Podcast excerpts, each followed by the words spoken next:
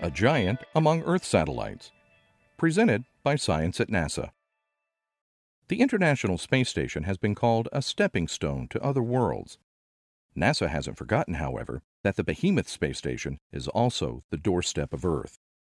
We're seeing the space station come into its own as an Earth observing platform, says Julie Robinson, chief scientist for the International Space Station program. It has a different orbit than other Earth observing satellites. It's closer to Earth and it sees Earth at different times of day with a different schedule. In short, the space station offers something unique to the study of our home planet. Sometimes astronauts in low Earth orbit can see what regular satellites do not. In May 2013, for example, astronauts on board the International Space Station photographed a fresh eruption of the Pavlof volcano in the Aleutian Islands.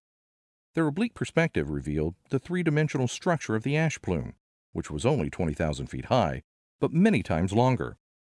Downlooking satellites could not get the same kind of 3D information. Low Earth orbit turns out to be a great place to study the planet below.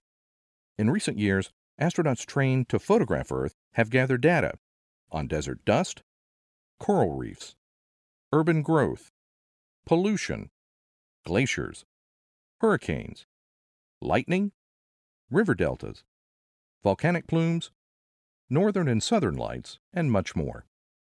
Now, however, NASA is taking the space station's Earth observing capabilities to a whole new level. Before the end of the decade, six NASA Earth science instruments will be mounted to the station to help scientists study our changing planet. The upgrades begin this month. On September 21st, a SpaceX resupply rocket blasted off from Cape Canaveral, carrying the first NASA Earth observing instrument to be mounted on the exterior of the space station. ISS RapidScat will monitor ocean winds for climate research, weather predictions, and hurricane science. Next up is the Cloud Aerosol Transport System, CATS for short, a laser radar that can measure clouds along with airborne particles such as pollution, mineral dust, and smoke.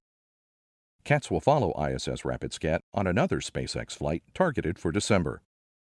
Two more Earth science instruments are slated to launch in 2016. First, SAGE 3 will measure ozone and other gases in the upper atmosphere to help scientists assess how the ozone layer is recovering. Second, the Lightning Imaging Sensor will monitor thunderstorm activity around the globe. Those instruments are already built and ready to fly. In July, NASA selected proposals for two new instruments the Global Ecosystem Dynamics Investigation, GEDI, and the Ecosystem Spaceborne Thermal Radiometer Experiment on Space Station, EcoStress. They will give scientists new ways to observe how forests and ecosystems are affected by climate change. Both will be completed before the end of the decade.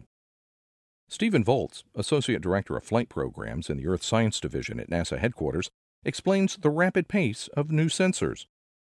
With the space station, we don't have to build a whole new spacecraft to gather new data. It's already there. Designing instruments for the space station also gives us a chance to do high risk, high return instruments in a relatively economical way. The biggest spacecraft in Earth orbit is now paying serious attention to our home planet. Earth science may never be the same. For more news from low Earth orbit, stay tuned to science.nasa.gov.